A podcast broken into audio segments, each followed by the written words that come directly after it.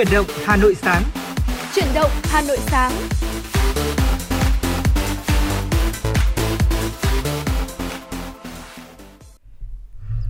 Quang Minh và Thùy Linh xin kính chào quý vị và các bạn. Rất vui được gặp lại quý vị và các bạn trong khung giờ sáng của FM 96 MHz, Đài Phát thanh và Truyền hình Hà Nội. Chương trình của chúng tôi cũng đang được phát sóng trực tuyến trên trang web hanoitv.vn. Quý vị hãy giữ sóng và tương tác với Thùy Linh và Quang Minh cũng như là ekip thực hiện chương trình qua số điện thoại nóng của chương trình là 024 3773 6688. Dạ vâng ạ, Thùy Linh xin chào Quang Minh và xin được chào quý vị thính giả. Rất vui khi ngày hôm nay lại được đồng hành cùng quý vị trên à, tần số của FM96 chương trình truyền động Hà Nội sáng. Thùy Linh cũng xin được nhắc lại số điện thoại đường dây nóng của chúng tôi đó là 024 3773 6688. Quý vị hãy tương tác cùng với hai host của chương trình Thùy Linh với Quang Minh để có thể chia sẻ những thông tin mà quý vị cập nhật cũng như là uh, gửi những yêu cầu âm nhạc đến cho chương trình để gửi tặng cho bạn bè người thân hay là gửi tặng cho chính bản thân mình để có thể uh, có được được à, một khởi đầu ngày mới thật là trọn vẹn thật là nhiều năng lượng để chúng ta sẽ giải quyết được hết tất cả những uh, công việc cũng như là những kế hoạch mà chúng ừ, ta đặt dạ ra vâng. trong ngày hôm nay ạ. Dạ vâng và cũng như thường lệ thì uh, vào mỗi khung giờ truyền động sáng thì chúng tôi cũng sẽ gửi đến quý vị và các bạn uh, những tin tức uh, và những chủ đề và trước khi đến với những nội dung tiếp theo thì uh, hãy cùng đến với thông tin dự báo thời tiết thưa quý vị. Ừ. Ngày hôm nay, ngày 24 tháng 11 năm 2021 ở khu vực Hà Nội nhiệt độ thấp nhất là từ 14 đến 17 độ, nhiệt độ cao nhất là từ 20 đến 22 độ, nhiều mây, không mưa, sáng sớm có nơi có sương mù, trưa chiều giảm mây trời nắng, gió đông bắc cấp 2, cấp 3 và trời rét thưa quý vị. Ừ. Ở phía đông bắc bộ ạ, à, nhiệt độ thấp nhất là từ 14 đến 17 độ, có nơi dưới 12 độ, nhiệt độ cao nhất là từ 18 đến 21 độ, nhiều mây, có mưa vài nơi, sáng sớm có nơi sương mù, gió nhẹ, trời rét, có nơi rét đậm. Ở phía đông bắc bộ, nhiệt độ thấp nhất là từ 14 đến 17 độ, vùng núi từ 10 đến 13 độ, vùng núi cao có nơi dưới 8 độ, nhiệt độ cao nhất từ 19 đến 22 độ. Nhiều mây, có mưa vài nơi, sáng sớm có nơi có sương mù, trưa chiều giảm mây trời nắng, gió đông bắc cấp 2, cấp 3, trời rét và vùng núi có nơi có rét đậm thưa quý vị. Dạ vâng ạ, xin được cảm ơn những thông tin thời tiết của anh Quang Minh. À, qua đó thì chúng ta cũng có thể thấy rằng là Hà Nội đã chuyển rét rõ hơn ừ, những dạ ngày vâng. vừa qua đúng không ạ? À, ví dụ như sáng ngày hôm nay tôi đi thì là bình thường là tôi chỉ cần mặc một chiếc áo uh, một chiếc áo khoác mỏng thôi và bên trong thì cũng chỉ cần mặc một chiếc áo gọi là áo thun uh, áo thu đông thôi. Đó. Dạ vâng. Nhưng mà ngày hôm nay tôi đã phải chuyển sang mặc áo len rồi quý vị ạ. Ừ. Đó có thể thấy rằng là thời tiết Hà Nội những ngày gần đây là cũng đang trở lạnh rồi vậy vì vậy cho nên là quý vị À, có công việc đi ra ngoài hay là đi làm thì cũng chuẩn bị đầy đủ uh, những chiếc áo ấm để có thể giữ ấm cho cơ thể để tránh bị cảm lạnh trong những ngày như thế này quý vị nhé. Dạ vâng ạ và đặc biệt là con mình thấy rằng là những cái ngày lạnh như thế này đấy ạ ừ. thì những cái bệnh liên quan đến đường hô hấp cũng ừ. như là cổ họng của chúng ta sẽ cần được chú ý. Vì vậy ừ. nên là quý vị uh, cũng như là Thùy Linh vừa chia sẻ thì là chúng ta đi ra đường nhất là những khung giờ như là ừ, sáng sớm hay ừ. là tối muộn thì đúng chúng rồi. ta cũng nên là giữ ấm cho cổ quý vị nhé. À, đúng rồi ạ, cái điều này rất là quan trọng và đối với Thùy Linh thì luôn luôn uh, uh, mang theo mình một chiếc khăn choàng quý dạ vị vâng. ạ. Ví dụ như sáng nay khi đến phòng thu thì tôi cũng uh, có chùm khăn, chùm một chiếc khăn là uh, bởi vì là cái mũ bảo hiểm của tôi là cái mũ nửa đầu thôi anh Quang Minh ạ. À, dạ vâng. Vâng, thế nên là nó không kín tai và nó uh, càng không kín cổ vậy nên là tôi phải ờ, cuốn cái khăn mặc ừ, kín tai này rồi kín cả cổ nữa bởi Đúng vì rồi. là uh, mọi người thường là cũng chú trọng đến cổ nhưng mà thường lại bỏ quên cái bộ phận tai của ừ. mình ấy thật ra là cái ừ, lạnh tai cũng rất là quan trọng Đúng rồi. Thế nên là... Quang Minh thì uh, nếu mà đi lạnh mà bị lạnh tai thì rất hay bị là nhức nhức ở cái phần thái dương đấy ạ ừ. nên là Đó. đã sắm cho mình một cái chiếc mũ bảo hiểm 3 phần tư mà có à. thể bịt kín cả tai luôn đấy ạ dạ, vâng, thì vâng. như thế thì đeo sẽ rất là cảm thấy ấm áp và an toàn thưa quý vị ừ. và mở đầu ngày mới thì Thùy Linh và Quang Minh sẽ gửi đến quý vị và các bạn một ca khúc nhẹ nhàng, ca khúc Vậy cũng vui. Xin mời quý vị thính giả cùng lắng nghe.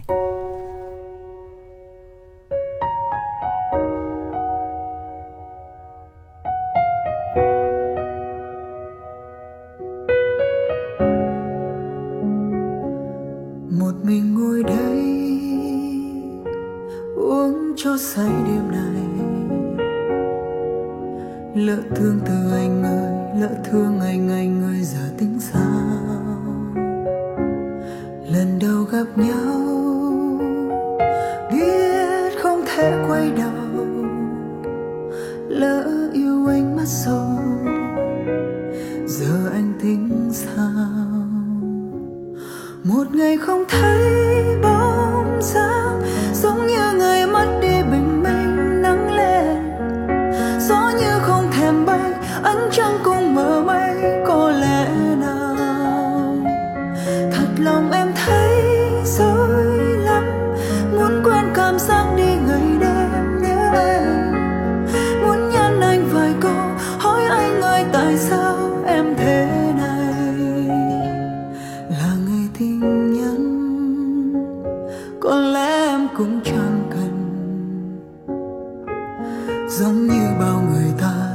cô là và hoa tặng nhau. Ừ thì tình nhân, cứ xem anh ngơ gần, chúc cho riêng bản thân.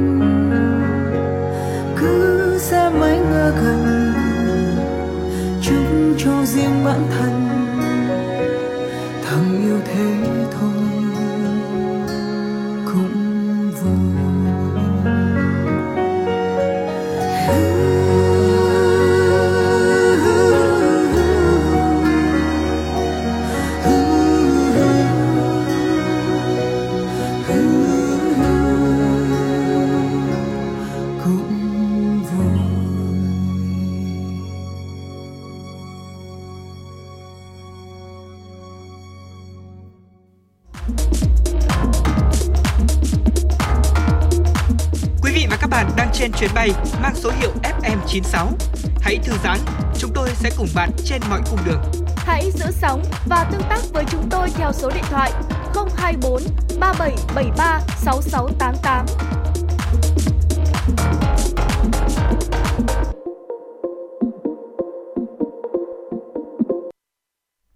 Quý vị thính giả thân mến, quay trở lại với truyền động Hà Nội sáng cùng Tuyền Linh và Quang Minh thì ngay bây giờ chúng tôi xin được cập nhật tới quý vị những thông tin mới nhất do phóng viên của chúng tôi mới thực hiện. Thưa quý vị thính giả, theo thống kê của Bộ Y tế đến ngày hôm qua, cả nước đã có 25 tỉnh và thành phố tiêm vaccine phòng COVID-19 cho trẻ em từ 12 đến 17 tuổi. Các địa phương bao gồm Hà Nam, Hà Nội, Ninh Bình, Quảng Ninh, Lạng Sơn, Lào Cai, Điện Biên, Đà Nẵng, Khánh Hòa, thành phố Hồ Chí Minh, Bà Rịa Vũng Tàu, Đồng Nai, Tiền Giang, Long An, Tây Ninh, Sóc Trăng, An Giang, Vĩnh Long, Đồng Tháp, Bình Dương, Bình Phước, Kiên Giang, Cà Mau, Bạc Liêu và Hậu Giang. Tổng số liều vaccine phòng COVID-19 đã tiêm cho đối tượng trẻ em là hơn 2 triệu liều. Số mũi tiêm cho trẻ em tăng nhanh so với những ngày qua cả về số liều tiêm vaccine cũng như việc mở rộng tiêm tại các địa phương. Theo kế hoạch, sáng ngày 23 tháng 11, Hà Nội bắt đầu triển khai tiêm vaccine phòng COVID-19 cho trẻ từ 12 đến 17 tuổi. Quá trình tiêm sẽ thực hiện ở độ tuổi từ 15 đến 17 trước. Phó giáo sư Dương Thị Hồng, Phó Viện trưởng Viện Vệ sinh Dịch tễ Trung ương, Phó trưởng Ban điều hành chương trình tiêm chủng mở rộng quốc gia cho biết, từ nay đến cuối năm, ngành y tế phấn đấu tiêm ít nhất một mũi cho tất cả trẻ em từ 12 đến 17 tuổi. Nếu được cung ứng đủ vaccine trong tháng 12 năm 2021 và những tháng đầu năm 2022 sẽ sớm bao phủ hai mũi vaccine cho cả người lớn và trẻ em. Vaccine được sử dụng tiêm chủng cho trẻ em từ 12 đến 17 tuổi là vaccine Comirnaty của Pfizer, tương tự người từ 18 tuổi trở lên, liều lượng 0,3 ml mỗi liều, đường dùng tiêm bắp, lịch tiêm gồm 2 mũi, khoảng cách giữa hai mũi từ 3 đến 4 tuần. Sáng ngày hôm qua, 5 quận huyện của Hà Nội là Đống Đa, Thanh Xuân, Hoài Đức, Gia Lâm và Long Biên đã triển khai tiêm vaccine phòng COVID-19 cho học sinh trung học phổ thông từ 15 đến 17 tuổi. Tại điểm tiêm trường Trung học cơ sở Khương Đình, quận Thanh Xuân, một trong những điểm đầu tiên tiêm vaccine cho trẻ trên địa bàn thành phố Hà Nội, đo nhiệt độ, khai báo y tế là những thủ tục bắt buộc đối với học sinh khi đến tiêm. Tất cả học sinh khi đến tiêm đều được kiểm tra sức khỏe, tư vấn về các phản ứng sau tiêm. Đối với những trường hợp có vấn đề về sức khỏe hay chưa tiêm sẽ được chuyển lên bệnh viện để tiêm sau. Trước đó, Hà Nội đã tổ chức lấy ý kiến của phụ huynh và tư vấn kỹ cho học sinh về loại vaccine cũng như lợi ích khi tiêm vaccine phòng COVID-19. Đa số phụ huynh đã đồng ý cho con đi tiêm với mục tiêu đảm bảo an toàn cao nhất. Tại mỗi điểm tiêm được bố trí phòng cấp cứu và xe cứu thương. Cán bộ và nhân viên y tế đã được tập huấn về quy trình tiêm, sử dụng vaccine, khám sàng lọc và theo dõi sau tiêm. Công an thành phố Hà Nội cho biết tranh thủ việc thành phố đang triển khai tiêm vaccine phòng COVID-19 cho học sinh dưới 18 tuổi, nhiều đơn vị công an quận, huyện, thị xã đã tham mưu cấp ủy chính quyền tổ chức phối kết hợp cấp căn cước công dân cho học sinh ngay tại điểm tiêm. Cụ thể, Công an quận Hai Bà Trưng đã phối hợp với hai điểm tiêm chủng cho học sinh từ 15 đến 17 tuổi tại trường Đại học Bách khoa Hà Nội và trường Trung học phổ thông Trần Nhân Tông để cấp căn cước công dân gắn chip điện tử. Tại hai điểm trường này, Học sinh của 8 trường trung học phổ thông trên địa bàn sẽ được sắp xếp lịch tiêm. Căn cứ lịch này, Công an quận Hai Bà Trưng bố trí lực lượng tổ chức cấp căn cước công dân áp dụng cách làm này. Công an huyện Phú Xuyên cũng phối hợp với các điểm trường trung học phổ thông đóng trên địa bàn. Trung tâm y tế huyện vừa tiêm vaccine cho học sinh, vừa làm thủ tục cấp căn cước công dân gắn chip luôn cho các em. Tất cả các học sinh đến tiêm chủng nếu chưa làm căn cước công dân gắn chip đều được công an làm thủ tục cấp ngay tại điểm tiêm. Với cách làm này, lực lượng công an có thể tranh thủ cấp căn cước công dân theo yêu cầu nhiệm vụ, đồng thời giúp học sinh hạn chế việc phải đi lại, tiếp xúc nhiều, nhất là trong tình hình dịch bệnh còn diễn biến phức tạp như hiện nay. Công an thành phố Hà Nội thông tin, đến ngày 15 tháng 11, toàn thành phố thu nhận được 5 triệu 189.820 hồ sơ cấp căn cước công dân và đã trả 4 triệu 426.816 thẻ căn cước công dân. Công an một số quận, huyện, thị xã đã có nhiều cách làm sáng tạo để nâng cao hiệu quả thu nhận hồ sơ cấp căn cước công dân cho người dân. Thời gian vừa qua, do dịch bệnh COVID-19 nên nền kinh tế bị ảnh hưởng, nhiều người lao động đã đề nghị hưởng bảo hiểm xã hội một lần để có một khoản tiền chi tiêu trang trải cuộc sống. Tuy nhiên, việc rút bảo hiểm xã hội một lần sẽ khiến người lao động mất nhiều hơn được. Theo quy định của pháp luật hiện hành, tổng mức đóng bảo hiểm xã hội vào quỹ hưu trí tử tuất là 22% mức tiền tiền lương hàng tháng làm căn cứ đóng bảo hiểm xã hội của người lao động. Trong đó người lao động đóng 8% và người sử dụng lao động đóng 14%. Tổng mức đóng vào quỹ bảo hiểm xã hội hàng năm bằng 2,64 tháng lương. Tính đến hết tháng 10 năm 2021, cả nước có hơn 700.000 người hưởng bảo hiểm xã hội một lần, tăng gấp 1,5 lần so với 6 tháng đầu năm 2021 và tăng 5,45% so với cùng kỳ năm 2020. Đây là thực tế rất đáng lo ngại, không chỉ ảnh hưởng trực tiếp đến quyền lợi của người lao động mà còn làm ảnh hưởng tới nền kinh tế xã hội cũng như ảnh hưởng đến mục tiêu, nỗ lực và quyết tâm của chính phủ thực hiện an sinh xã hội cho toàn dân. Nếu người lao động hưởng bảo hiểm xã hội một lần thì mức hưởng mỗi năm đóng bảo hiểm xã hội chỉ bằng 1,5 tháng mức bình quân tiền lương tháng đóng bảo hiểm xã hội cho những năm đóng trước 2014 và bằng 2 tháng mức bình quân tiền lương đóng bảo hiểm xã hội cho những năm đóng sau 2014. Như vậy, nếu lĩnh bảo hiểm xã hội một lần, người lao động sẽ mất đi khoảng 1,14 tháng lương đối với mỗi năm đóng bảo hiểm xã hội trước năm 2014 và khoảng 6 xin lỗi quý vị, khoảng 0,64 tháng lương đối với mỗi năm đóng bảo hiểm xã hội sau năm 2014. Thưa quý vị, vừa qua tại Hà Nội, Trung ương Đoàn Thanh niên Cộng sản Hồ Chí Minh và Đài Tiếng Nói Việt Nam tổ chức lễ ký kết chương trình phối hợp giai đoạn 2022-2026. Ủy viên Trung ương Đảng, Tổng Giám đốc Đài Tiếng Nói Việt Nam Đỗ Tiến Sĩ, Ủy viên Trung ương Đảng, Bí thư thứ nhất Trung ương Đoàn Nguyễn Anh Tuấn chủ trì lễ ký kết. Theo thỏa thuận hợp tác giữa hai bên, Đài Tiếng Nói Việt Nam hỗ trợ Trung ương đoàn tuyên truyền các hoạt động liên quan đến lĩnh vực dành cho thanh thiếu nhi trên các phương tiện truyền thông của đài, trong đó tăng cường tuyên truyền, giới thiệu những gương thanh thiếu nhi tiên tiến trong học tập và làm theo tư tưởng đạo đức, phong cách Hồ Chí Minh, lan tỏa những thông tin tích cực, câu chuyện đẹp trong tuổi trẻ phối hợp vận động lực lượng văn nghệ sĩ, người có uy tín trong giới trẻ, hỗ trợ công tác tuyên truyền, giáo dục thanh thiếu nhi, phối hợp với các đơn vị của Trung ương đoàn xây dựng, đổi mới các chương trình về thanh thiếu nhi phù hợp và hấp dẫn công chúng.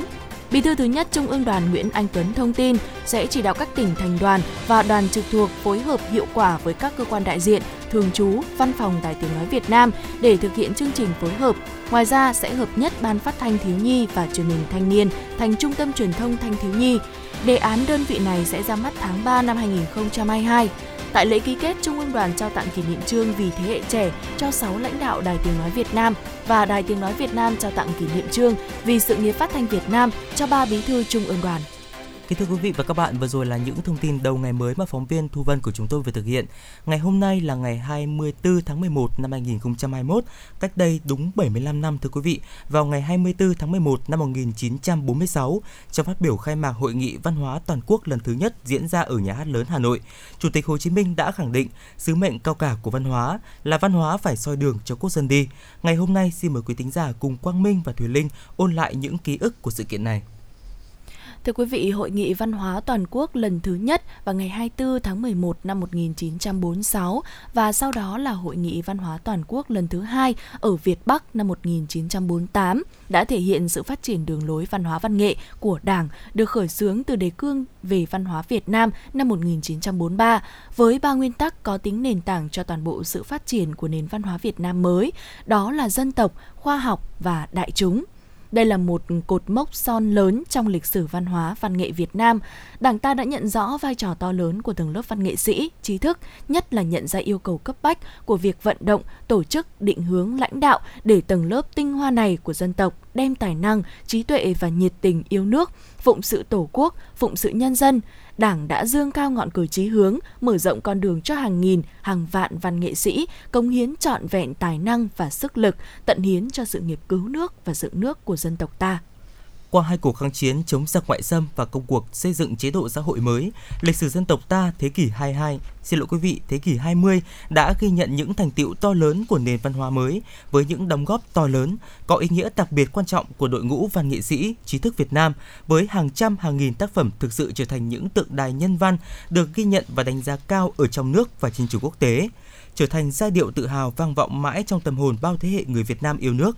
Đường lối đổi mới của Đảng được chính thức công bố tại Đại hội số 6 năm 1986 đã thổi một luồng sinh khí mới vào đời sống dân tộc và khơi dậy nguồn cảm hứng sáng tạo cho đội ngũ văn nghệ sĩ trí thức.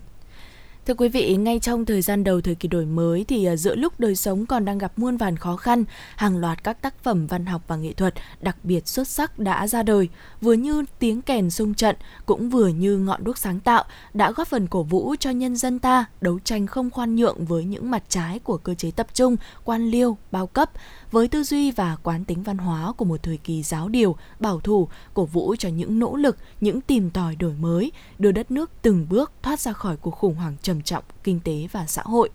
Trên con đường đổi mới và hội nhập quốc tế ngày càng sâu rộng, nền văn hóa văn nghệ vừa có thêm những cơ hội mới nhưng cũng phải đương đầu với nhiều thách thức mới.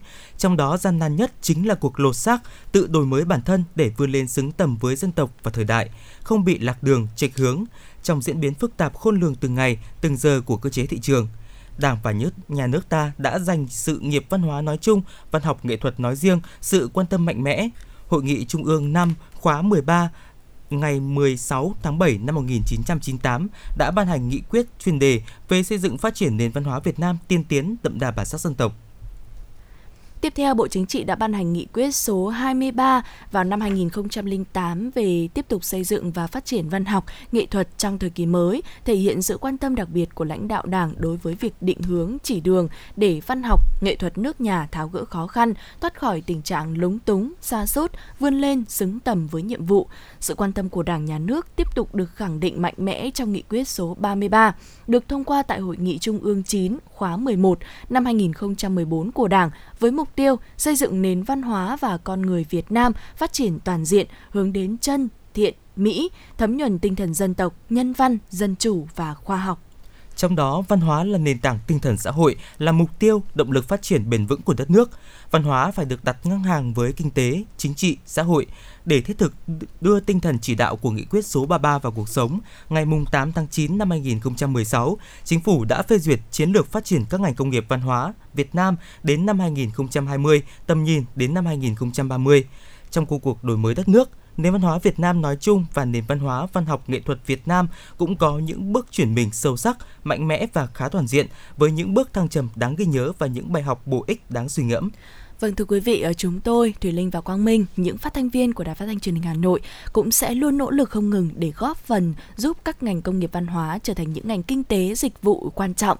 Ngoài ra thì mục tiêu của chiến lược còn là phát triển rõ rệt về chất lượng, đóng góp tích cực vào tăng trưởng kinh tế và ờ, giải quyết việc làm thông qua việc sản xuất ngày càng nhiều các tác phẩm, dịch vụ văn hóa đa dạng, chất lượng cao để đáp ứng nhu cầu sáng tạo, hưởng thụ, tiêu dùng văn hóa của người dân trong nước và xuất khẩu.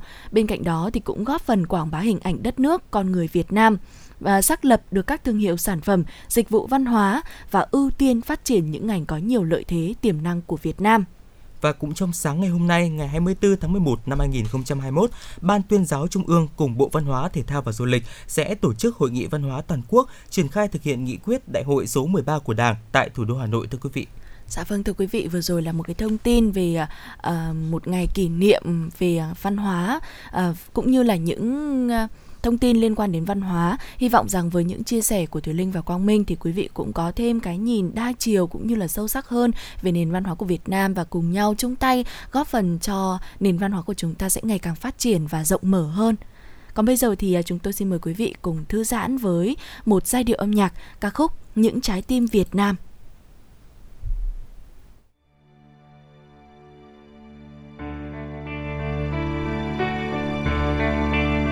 người Việt Nam vốn rất yêu hòa bình. Ghét chiến tranh hận thù. Những non sông kêu tên chúng ta sẵn sàng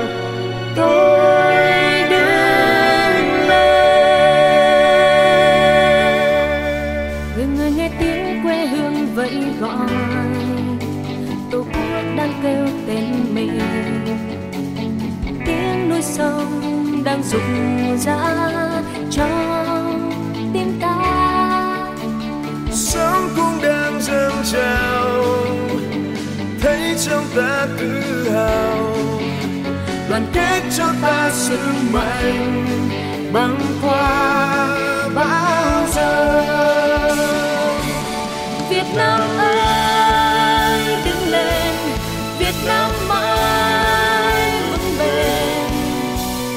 muôn trời, mình cùng giang tay gìn giữ núi sông. Việt Nam tôi đứng lên, và thắp sáng niềm tin trước nhau không thể nào ngăn tôi yêu quê hương Việt Nam. Thường ngược nghe tiếng quê hương vẫy gọi tổ quốc đang kêu tên mình sông đang rụp rẽ trong tim ta. Sóng cũng đang dâng trào thấy trong ta tự hào. Đoàn kết cho ta sức mạnh băng qua bao giờ. Việt Nam ơi, đứng lên, Việt Nam mãi đời mình cùng giang tay gìn giữ núi sông Việt Nam tôi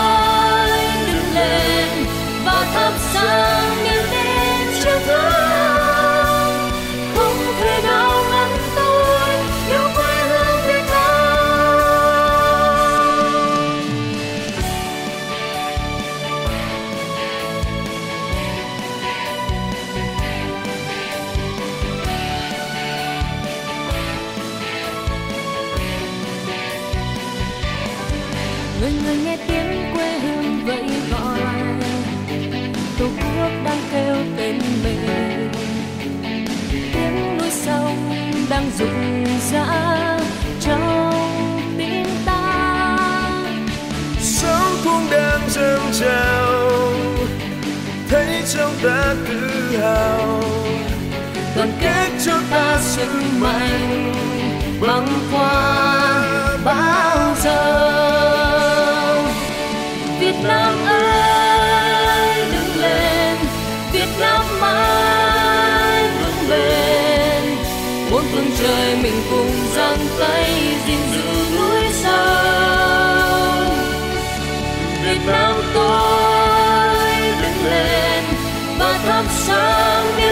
you.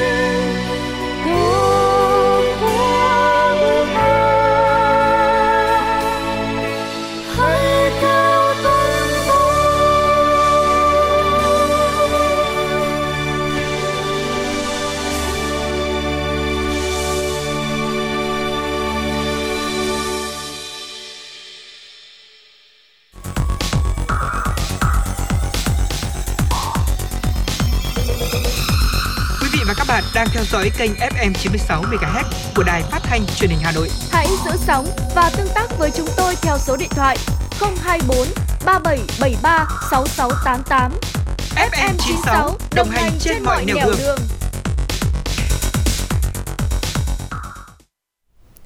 Quý vị thân mến, quay trở lại với chuyển động Hà Nội sáng. Bây giờ thì chúng tôi xin được tiếp tục cập nhật những thông tin tin tức mới nhất xin gửi tới quý vị. Thưa quý vị và các bạn, vừa qua Bộ Nông nghiệp và Phát triển Nông thôn Việt Nam phối hợp với Bộ Nông nghiệp Liên bang Nga, Đại sứ quán Nga tại Việt Nam, Đại sứ quán Việt Nam tại Liên bang Nga tổ chức diễn đàn trực tuyến thúc đẩy hợp tác thương mại nông sản, thủy sản Việt Nam Liên bang Nga. Theo Thứ trưởng Bộ Nông nghiệp và Phát triển Nông thôn Việt Nam Trần Thanh Nam, Việt Nam đang giữ vị trí số 1 về kim ngạch thương mại với Liên bang Nga trong số các quốc gia của khu vực Đông Nam Á và là đối tác thương mại thứ 6 của Liên bang Nga trong khu vực châu Á-Thái Bình Dương. Trong 10 tháng năm 2021, dù dịch Covid-19 nhưng tổng kim ngạch xuất khẩu nông lâm thủy sản của Việt Nam sang Nga đạt khoảng 469 triệu đô la Mỹ, tăng 32,6% so với cùng kỳ năm 2020. Mặt hàng xuất khẩu của Việt Nam sang Nga chủ yếu là thủy sản, cà phê, điều, trái cây, chè, gỗ, gạo. Đồng thời Việt Nam nhập khẩu từ Nga chủ yếu là thủy sản, lúa mì, phân bón, gỗ và gần đây là các sản phẩm thịt, sữa.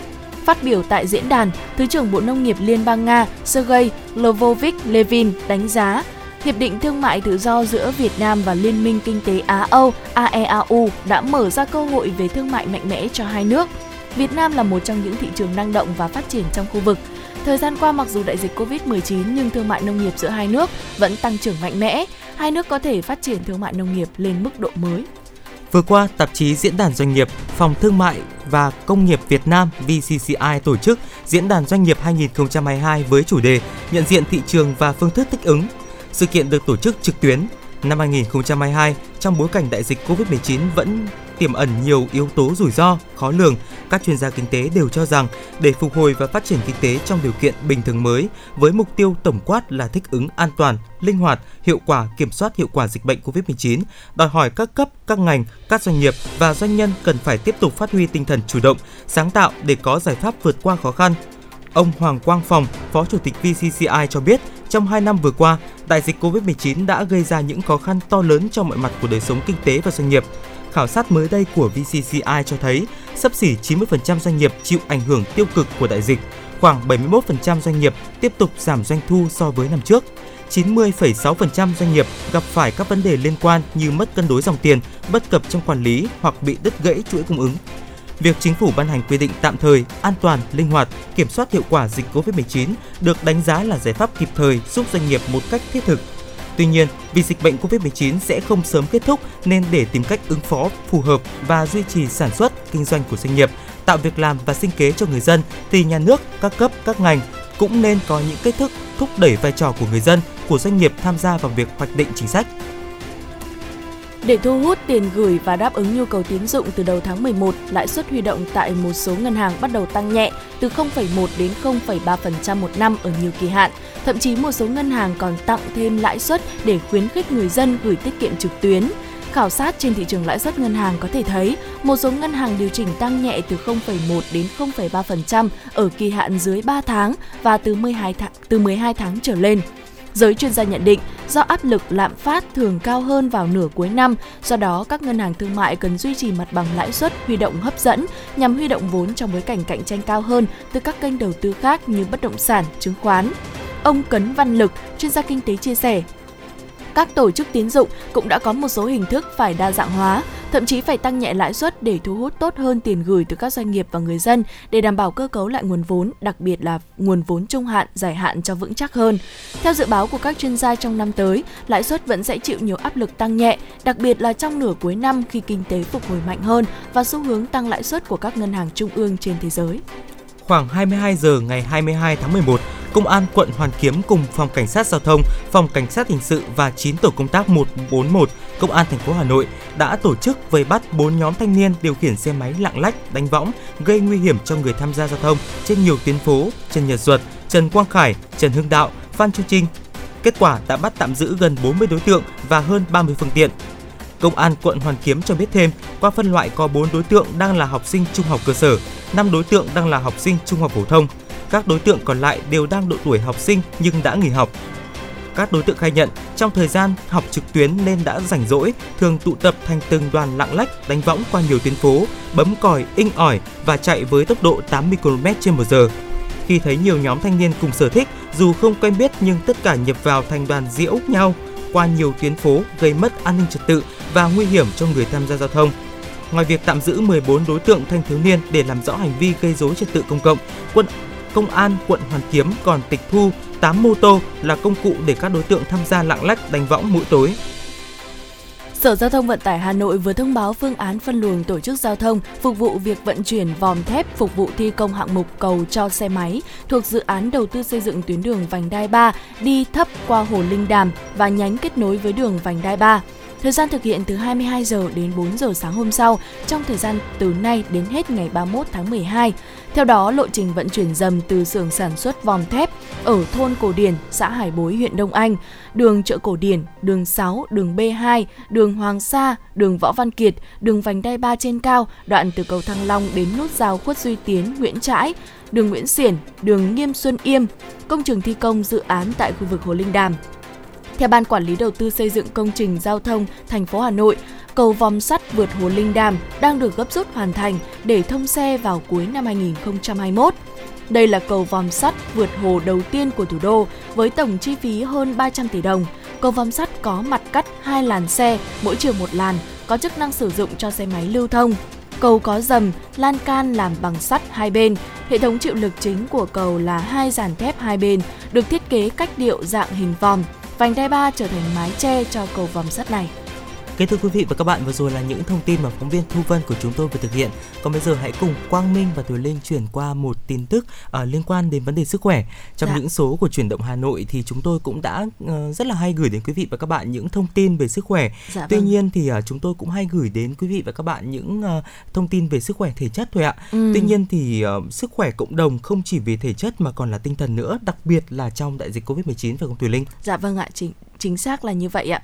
À, Covid-19 thì là mối đe dọa sức khỏe cộng đồng không chỉ là về thể chất mà còn cả về tinh thần như Quang Minh đã chia sẻ. Dạ vâng. à, theo một à, trang báo của Trung Quốc cũng đã trích dẫn lời của một bác sĩ um, đó là Bác sĩ có chia sẻ là tôi thấy có nhiều bệnh nhân bị rối loạn ám ảnh cưỡng chế hơn trong thời gian dịch Covid-19 lây lan. Ừ. Một số người đã tái phát sau khi đã khỏi được một thời gian. À, cũng dễ hiểu bởi vì là uh, Trung Quốc là nơi khởi phát của Covid-19 chính Đúng vì rồi. vậy cho nên là uh, những người dân ở Trung Quốc um, hoặc những uh, vùng lãnh thổ thuộc Trung Quốc ví dụ như Hồng Kông hay là Đài Loan thì cũng uh, là những người đầu tiên uh, mắc căn bệnh Covid-19 này cho nên là họ cũng chưa thể uh, tiếp thích ứng được với căn dạ bệnh vâng. này.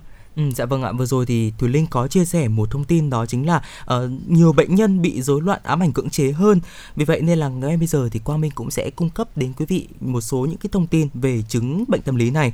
Đầu tiên, rối loạn ám ảnh cưỡng chế hay còn gọi là OCD là một dạng của rối loạn lo âu.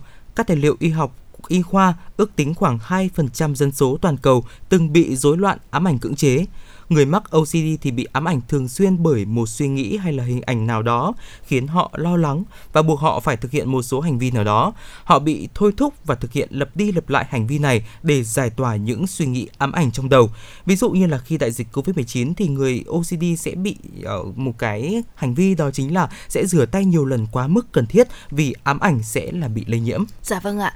Với những người mà mắc OCD thì có thể là do yếu tố di truyền, tiền sử gia đình hay là các tác nhân gây căng thẳng từ môi trường, à, các áp lực cuộc sống. Trong một số trường hợp thì à, bệnh nhân cũng được chẩn đoán mắc OCD sau khi có những biểu hiện bất ổn, chẳng hạn như là quá lo sợ mầm bệnh COVID-19 dính trên giày của mình chẳng hạn. Các biểu hiện của OCD trong thời gian xảy ra đại dịch thì cũng rất là đa dạng, từ à, rửa rửa tay nhiều quá mức hay là tích trữ và lạm dụng xà phòng à, hoặc là tự nhốt mình để không tiếp xúc với người ngoài, lo lắng mình sẽ nhiễm rồi lây cho người thân, đến lo sợ thái quá về tác dụng phụ của vaccine COVID-19.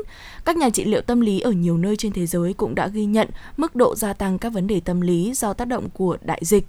Tại Hồng Kông thì cũng có một tổ chức phi lợi nhuận đã tổ chức chuyên hỗ trợ những người bị rối loạn lo âu đã ghi nhận là số cuộc gọi đến đường dây nóng và email xin hỗ trợ đã tăng lên gấp 4 lần so với trước khi có dịch.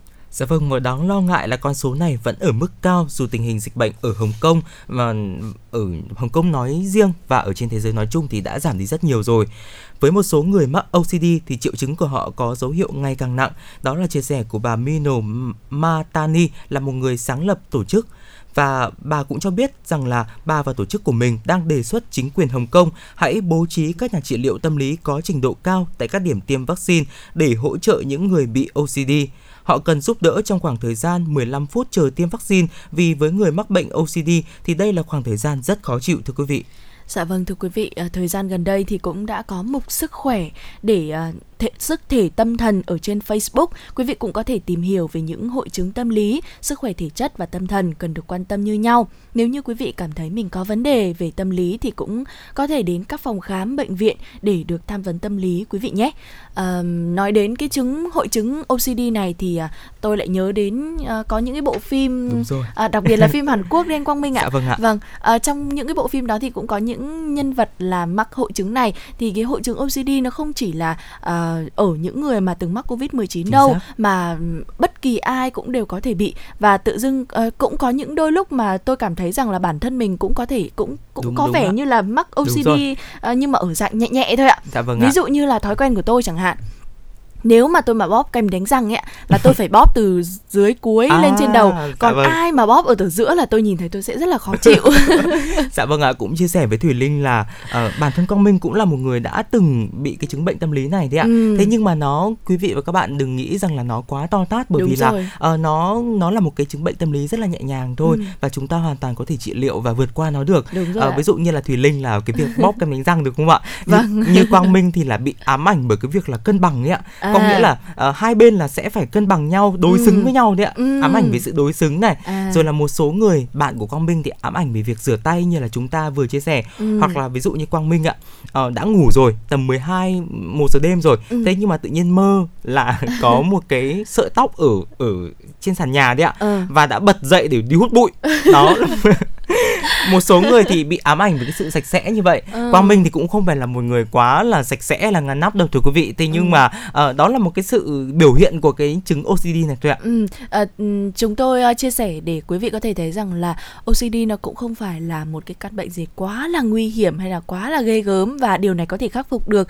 Ví dụ như từ Linh chẳng hạn, tức là à, tôi có cái có cái có cái thói quen đó Ừ. là vì trong gia đình tôi từ bố mẹ tức là từ bé đến lớn Ừ. là ở nhà lúc nào bóp kem đánh răng từ Dạ cuối vâng. lên trên đầu và khi mà lớn lên đi ra ngoài nhìn thấy các bạn bóp từ giữa ra trời ơi mình cảm thấy rất là khó chịu tại sao lại có thể bóp kem đánh răng như thế được nhỉ đó tôi đã có những cái suy nghĩ như vậy nhưng Dạ mà vâng. sau đó dần dần dần dần khi tiếp xúc càng nhiều ấy ạ mối Ừ. quan hệ của mình càng nhiều và mình thấy nhiều người họ cũng bóp kem đánh răng như vậy ừ. thế là tôi cũng đã dần thay đổi suy nghĩ của mình rằng là à đấy là thói quen của mỗi Ừ. người thôi cho nên là thôi với bản thân mình mình quen như thế nào thì mình cứ làm như thế còn thôi với mọi người mọi người bóp quen từ giữa ra rồi Dạ thế vâng. nên là tôi mình sẽ không tức là hồi đầu ấy là mình à, là tôi hay có cái suy nghĩ là mọi người là phải bóp kem đánh răng từ cuối lên giống mình. Đó tự, tức là hay có cái suy nghĩ là mọi người phải làm như thế này Dạ vâng. thì mình mới cảm thấy thoải mái. Nhưng mà dần dần thì à, tức là khi mà mình mở rộng mối quan hệ thấy nhiều Dạ nhiều vâng ạ. người có nhiều thói quen khác nhau thì mình cũng à, chấp nhận được cái cái thói quen đó. Tức là mỗi một người sẽ có một thói quen khác nhau. Ừ, còn đối với bản thân tôi thì tôi vẫn phải bóp kem đánh răng từ à, dưới lên quý vị ạ. Ờ, còn tôi thì là thuộc team là bóp kem đánh răng từ giữa thưa quý vị. Còn quý vị là thuộc team bóp kem đánh răng từ đâu thì có thể chia sẻ với chúng tôi qua Ừ. số điện thoại của chương trình đó là 024 3773 6688 còn bây giờ thì chúng ta hãy cùng quay trở lại với không gian âm nhạc của FM96 qua ca khúc bốn mùa trong anh thưa quý vị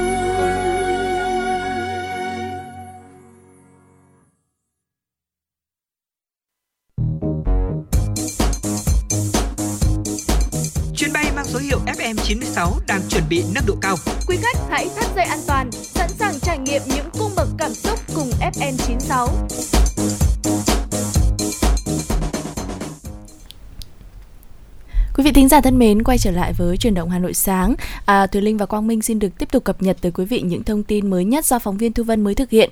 Thưa quý vị thính giả, hãng dược phẩm Pfizer công bố đã đồng ý với thỏa thuận trị giá 5,29 tỷ đô la Mỹ với chính phủ Mỹ để cung cấp đủ thuốc điều trị COVID-19 cho khoảng 10 triệu người ở Mỹ. Điều đáng chú ý là Pfizer đã nhận được đơn hàng lớn trên khi các nhà chức trách y tế Mỹ còn chưa cấp phép cho loại thuốc này. Thuốc kháng virus của Pfizer có tên là Paxlovid hiện đang được Cục Quản lý Thực phẩm và Dược phẩm Mỹ FDA xem xét dùng để điều trị COVID-19. Quyết định cuối cùng sẽ có trước thời điểm cuối năm nay. Tuy nhiên, các điều khoản của thỏa thuận đạt được giữa Pfizer và chính phủ Mỹ đã cho thấy hai bên ngay lúc này đã nhất trí được những điểm rất cụ thể. Chính phủ Mỹ sẽ trả khoảng 12 triệu đồng cho mỗi liều thuốc điều trị COVID-19 của Pfizer, bao gồm 30 viên trong vòng 5 ngày, cứ 2 ngày một lần. Bệnh nhân sẽ uống hai viên Paxlovid và thêm liều thuốc kháng virus khác có tên là Ritonavir. Nếu so với thuốc Monupiravir của hãng dược Merck, Paxlovid có giá rẻ hơn. Tuy nhiên, dù loại thuốc nào được FDA cấp phép, quyết định này cũng sẽ đánh dấu bước ngoặt trong quá trình điều trị COVID-19. Tổng thống Mỹ Biden cho biết chính phủ nước này sẵn sàng mua thuốc của Pfizer ngay sau khi thuốc được cấp phép. Trong giai đoạn thử nghiệm cuối cùng, Paxlovid đã được kết luận an toàn và giúp giảm nguy cơ nhập viện hoặc tử vong đến 89% ở những người có độ rủi ro rủi ro cao có triệu chứng COVID-19 nhẹ nếu họ dùng thuốc trong vòng 3 ngày tính từ khi được chẩn đoán mắc bệnh. Nếu các nhà quản lý chấp nhận thuốc Paxlovid, Pfizer có thể bắt đầu giao thuốc vào cuối năm nay và tiếp tục trong năm 2022. Tại Đức, quan điểm tiêm chủng bắt buộc đang ngày nhận được sự nhiều sự quan tâm và ủng hộ từ các nhà khoa học cũng như là chính giới nước này. Trong bối cảnh số ca mắc mới COVID-19 không ngừng tăng cao, có nguy cơ đẩy các hoạt động kinh tế xã hội của Đức rơi vào tình trạng phong tỏa cục bộ. Hệ thống y tế quá tải trầm trọng, Đức đã tính đến phương án áp đặt quy định tiêm chủng bắt buộc. Phát biểu tại một cuộc họp báo ngày 22 tháng 11, Bộ trưởng Bộ Y tế Jens Spahn tuyên bố không loại trừ khả năng Đức sẽ áp định quy định tiêm chủng bắt buộc trong tương lai. Quyết định này chưa được đưa ra ngay lập tức, nhưng quan điểm tiêm chủng bắt buộc ngày càng được nhận được nhiều sự ủng hộ từ các nhà khoa học và giới chính nước nước Đức. Trước đó thì vào ngày 18 tháng 11, tại hội nghị bàn về giải pháp đối phó với làn sóng dịch thứ tư, Thủ tướng Đức Angela Merkel và đại diện 16 tiểu bang đều nhất trí việc tiêm chủng bắt buộc cho nhân viên y tế nên được thực hiện và kêu gọi chính phủ liên bang triển khai càng sớm càng tốt. Quan điểm tiêm vaccine COVID-19 bắt buộc cho người dân nói chung cũng đang nhận được sự đồng tình của chính quyền các cấp. Ấn Độ có thể sẽ dư thừa một lượng lớn vaccine ngừa Covid-19 lên tới một nửa số lượng vaccine sản xuất trong tháng 12. Dự báo này dựa trên ước tính nước này chỉ cần khoảng 156 triệu liều vaccine để tiêm cho người trưởng thành trong khoảng thời gian này. Trong khi đó, năng lực sản xuất vaccine trong nước đang tăng đều đặn. Theo tính toán, các doanh nghiệp được Ấn Độ có sản xuất được khoảng 310 triệu liều vaccine ngừa Covid-19 trong tháng 12 tới. Mức sản lượng này lớn gấp 4 lần so với con số 79 triệu liều sản xuất hồi tháng 5. Với độ bao phủ vaccine mũi 1 tương đối cao và liều thứ hai được lên lịch theo chỉ định, nhu cầu huy động vaccine tại Ấn Độ đã giảm mạnh trong tháng 11. Trong 22 ngày đầu tháng 11, Ấn Độ đã sử dụng được khoảng 104 triệu liều vaccine COVID-19, còn khoảng 216 triệu liều đang được lưu trong các kho dự trữ trên khắp cả nước. Chính phủ Ấn Độ muốn sử dụng tối đa nguồn vaccine dự trữ trong nước ngay trong tháng này để đạt mục tiêu tiêm mũi 1 cho toàn bộ dân số trưởng thành và tăng độ phủ vaccine mũi 2. Một quan chức chính phủ Ấn Độ cho biết nước này có thể tiêm được khoảng 220 triệu liều vaccine ngừa COVID-19 trong tháng 11 này, trong tổng số 300 triệu liều vaccine mà chính phủ Ấn Độ đặt mua trong tháng 11. Một lượng nhỏ trong số này sẽ được dành cho xuất khẩu. Từ tháng này, chính phủ Ấn Độ đã cho phép cung cấp vaccine Covishield do Viện Huyết Thanh Ấn Độ sản xuất cho cơ chế phân bổ vaccine toàn cầu COVAX. Số ca mắc mới COVID-19 tại Ấn Độ giảm ngoạn mục nhờ vào việc nước này tăng cường tiêm vaccine COVID-19 và sử dụng kháng thể từ các trường hợp đã từng nhiễm bệnh. Ấn Độ, đất nước 1,35 tỷ dân, đã tổ chức lễ Durga Puja vào tháng 10 và lễ Diwali trong tháng 11. Trong các lễ hội này, hàng triệu người đã đi mua sắm, đi du lịch và gặp gỡ người thân trong gia đình, hầu hết không đeo khẩu trang. Việc đeo khẩu trang gần như không diễn ra bên ngoài các thành phố lớn tại Ấn Độ. Cho đến nay, 81% trong số 944 triệu người trưởng thành của Ấn Độ đã được tiêm ít nhất một liều vaccine COVID-19 và 43% đã tiêm hai liều. Việc tiêm chủng cho người dưới 18 tuổi vẫn chưa được triển khai ở nước này. Ấn Độ đã báo cáo tổng cộng trên 34,5 triệu ca nhiễm COVID-19, mức cao thứ hai trên thế giới chỉ sau Mỹ. Số người thiệt mạng vì COVID-19 tại Ấn Độ đã tăng 236 ca trong 24 giờ vừa qua, lên tổng cộng 466.147 trường hợp. Số lượng các cuộc xét nghiệm COVID-19 hàng ngày cũng đã giảm xuống dưới 1 triệu trong ngày 22 tháng 11 so với công suất hơn 2 triệu xét nghiệm trên một ngày. Các nhà nghiên cứu tại Đại học Nhân dân Trung Quốc nhận thấy rằng đại dịch COVID-19 đã khiến phụ nữ dưới 30 tuổi tại nước này giảm nhu cầu sinh con. Kết quả nghiên cứu cho thấy số lượng trẻ em được sinh ra trong 2 tháng cuối năm 2020 tại Trung Quốc đã giảm 45% so với thời điểm 5 năm trước đó. Năm cuối cùng, chính sách một con còn hiệu lực. Đáng chú ý, COVID-19 là một nhân tố làm giảm tỷ lệ sinh, nhất là ở nhóm phụ nữ trẻ. Trong năm 2020, chỉ có hơn 12 triệu trẻ em được sinh ra tại Trung Quốc, giảm so với mức 14,65 triệu trẻ năm 2019, tương ứng mức giảm 18%. Mức sinh này xuống ngưỡng thấp nhất trong gần 6 thập kỷ qua. Tỷ suất sinh nở tại Trung Quốc cũng giảm, xuống còn 8,52 trẻ em trên 1.000 người, mức thấp kỷ lục. Các lý do được đưa ra bao gồm thu nhập sụt giảm, chi phí sinh hoạt tăng lên, lo lắng sức khỏe không đảm bảo và không thể tiếp cận dịch vụ y tế. Nghiên cứu cho thấy xu hướng sinh giảm một phần là do các bà mẹ dưới 30 tuổi ngại sinh nở. Khi đại dịch Covid-19 bùng phát vào cuối năm 2019, buộc chính quyền phải áp đặt nhiều đợt đóng cửa trên phạm vi toàn quốc trong những tháng đầu năm 2020, giai đoạn từ tháng 11 đến tháng 12 năm 2020. Số trẻ em sinh ra từ bà mẹ dưới 30 tuổi giảm 30 đến 40% so với cùng kỳ một năm trước đó. Trung Quốc đang đối diện với nguy cơ về già hóa dân số. Quý vị thính giả thân mến, vừa rồi là những tin tức quốc tế mà phóng viên Thu Vân của chúng tôi vừa thực hiện. Bây giờ thì cũng đã là 7 giờ 20 phút sáng rồi Thùy Linh. Ừ. À, và cũng là cái khoảng thời gian mà rất là nhiều người uh, có thể là ăn bữa sáng cho mình để Dạ có vâng thể ạ. là bắt đầu một ngày mới. Vì vậy là ngay bây giờ Quang Minh và Thùy Linh cũng sẽ gợi ý đến quý vị thính giả một số những món ăn uh, rất là hấp dẫn để chúng ta có thể thưởng thức trong một buổi sáng mùa đông. Dạ vâng ạ. Với tiết trời mùa đông như thế này mà chúng ta có một à, bát bún ốc thì à, hết sức là tuyệt vời đúng không ạ? Mà phải là một bát bún ốc nóng hổi cơ ạ. À, bún ốc thì là một món ăn ờm, rất là nóng à, khi mà chúng ta được húp sùn sụt nước lèo chua chua của giấm bỗng này Ừ. của vị cà chua này vị thơm đặc trưng của tía tô và mùi cay nồng của sa tế thì cũng sẽ làm quý vị không khỏi suýt xòa đâu ạ bật mí cho quý vị thêm một chút xíu đó là bún ốc cũng là món ăn ngon và được biến tấu rất đa dạng. À, có nơi thì chỉ có ốc có nơi thì cho thêm thịt bò tái trần chả hoặc là vài miếng đậu rán giòn màu sắc vừa đẹp hương vị lại miễn chê ăn kèm với một chút rau sống vừa ngon mà lại vừa đậm vị cũng như là tăng thêm cái hương vị cho một bữa sáng hết sức là tuyệt vời ạ Ừ, dạ vâng nói đến đây thì thực sự là bụng Quang Minh là cũng hơi sôi một chút rồi đấy ạ. Không biết là sau khung giờ của truyền động Hà Nội sáng thì à, Thùy Linh có muốn đi ăn sáng cùng với Quang Minh để chúng ta có thể thưởng thức món bún ốc này không ạ? Tất nhiên là có rồi ạ, bởi vì là tôi cũng biết được một à, hàng à, bún ốc mà ở ngay gần cổng Ừ. đài của chúng ta. À, dạ vâng. Thật ra tôi cũng để ý nhiều lần rồi, tôi thấy nhiều người ngồi ăn lắm mà tôi Ờ. cũng chưa thử nên là à, có lẽ là lát nữa tôi sẽ dắt Quang Minh ra chỗ này để thử. Dạ vâng, được ạ. Thêm một món ăn nữa mà rất là phù hợp cho mùa đông Hà Nội chắc chắn sẽ là phở thưa quý vị. Và Ừ. cụ thể là phở bò sốt vàng ạ. Món ăn này là sự kết hợp giữa những miếng thịt bò ninh nhừ, thơm vị sốt quyện với những cái nước phở đậm đà, ăn kèm rau thơm và hành lá cũng là một món ăn mà quý vị có thể thưởng thức trong những ngày mùa đông. Ừ, chúng ta có bún rồi, có phở rồi thì không thể thiếu cháo được quý vị ạ. Và cháo sườn cũng là một lựa chọn cho một buổi sáng mùa đông như thế này. Cảm giác mà buổi sáng Hà Nội được dạo bước trên một con đường nhỏ, hít hà tiết trời xe lạnh và thưởng thức một bát cháo sườn thì còn gì tuyệt vời hơn. À, mùi thơm dịu dàng của gạo xay quyện trong vị mặn mặn, thơm nước mũi của thịt bằm, ruốc và tiêu xay cũng sẽ đủ cho khiến chiếc bụng đói của chúng ta không ngừng đánh trống đấy ạ. Dạ vâng và bên cạnh đó thì bánh cuốn cũng là một trong số những món ăn mà bạn không thể à, bỏ qua khi mà đến thăm Hà Nội vào mùa ngày mùa đông thưa quý vị. Ừ. Bánh cuốn được những cô bán hàng tráng mỏng, bên trong thì kèm theo lớp nhân thịt và chả quế đậm đà.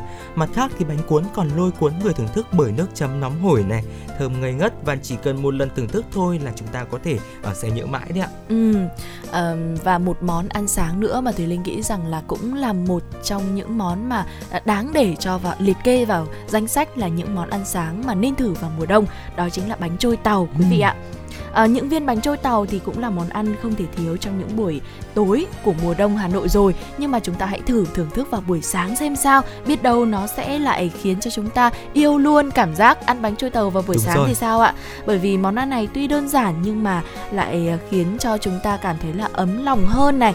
À, chỉ cần tấp xe vào một quán bình dân ở góc phố nhỏ là có ngay trên tay một bát chè ấm nóng rồi quý vị ạ à, khi mà chúng ta ăn những viên bánh trôi tàu kèm với một chút dừa tươi dừa nạo tươi à, giòn giòn sần sật thơm thơm bùi bùi béo béo ngậy ngậy cùng với à, nước sốt mà có thêm à, nấu cùng một chút gừng à, ấm nóng thì còn gì tuyệt vời hơn đúng không ạ Dạ vâng và con mình cũng biết là có một bánh một hàng bánh trôi tàu ờ, Ừ. ở đằng sau của đài phát thanh truyền hình Hà Nội đấy ạ. À. Nếu mà tí nữa mà chúng ta vẫn còn ờ, sau khi ăn bún ốc bún riêu mà vẫn còn chưa no bụng lắm Ừ. thì Quang Minh và Thùy Linh cũng sẽ có thể qua đó để tiếp tục ăn bánh trôi tàu thưa quý vị. Dạ vâng. Dạ vâng ạ. chúng tôi sẽ chúng tôi sẽ đi review trước quý vị ạ. chúng tôi sẽ đi thử trước sau đó là à, sẽ chia sẻ lại với quý vị ở trên sóng của à, truyền động Hà Nội. À, biết đâu rằng là những hàng quán này tuy đơn sơ nhưng mà lại ngon thì sao quý vị cũng à, nếu như ở gần thì có thể ghé qua để thử đúng không ạ? Dạ vâng ạ và những chia sẻ về món ăn vừa rồi cũng đã ờ, kết thúc chương trình chuyển động Hà Nội sáng của chúng tôi ngày hôm nay. Tuy nhiên thì Quang Minh và Thùy Linh cũng sẽ gặp lại quý vị và các bạn trong khung giờ của chuyển động Hà Nội trưa.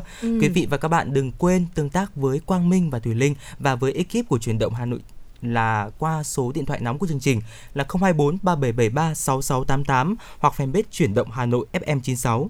Dạ vâng ạ, bên cạnh đó thì nếu như quý vị có những thông tin cần chia sẻ hay là có những yêu cầu âm nhạc nào cũng có thể uh, gửi về email cho chúng tôi thông qua email tin tức FM96 quý vị nhé. À, Tuyến Linh Quang Minh sẽ sẵn sàng đón nhận những chia sẻ thông tin của quý vị cũng như là sẽ uh, giúp quý vị gửi đến uh, có thể là cầu nối để giúp quý vị có thể gắn kết với những người bạn của mình hay là những người thân yêu của mình ạ. Còn bây giờ thì à, một à, giai điệu âm nhạc thay cho lời chào kết của chương trình. Cảm ơn quý vị đã đồng hành cùng với Tuyên Linh và Quang Minh trong chương trình truyền động Hà Nội sáng ngày hôm nay. Hẹn gặp lại quý vị trong chương trình truyền động Hà Nội trưa.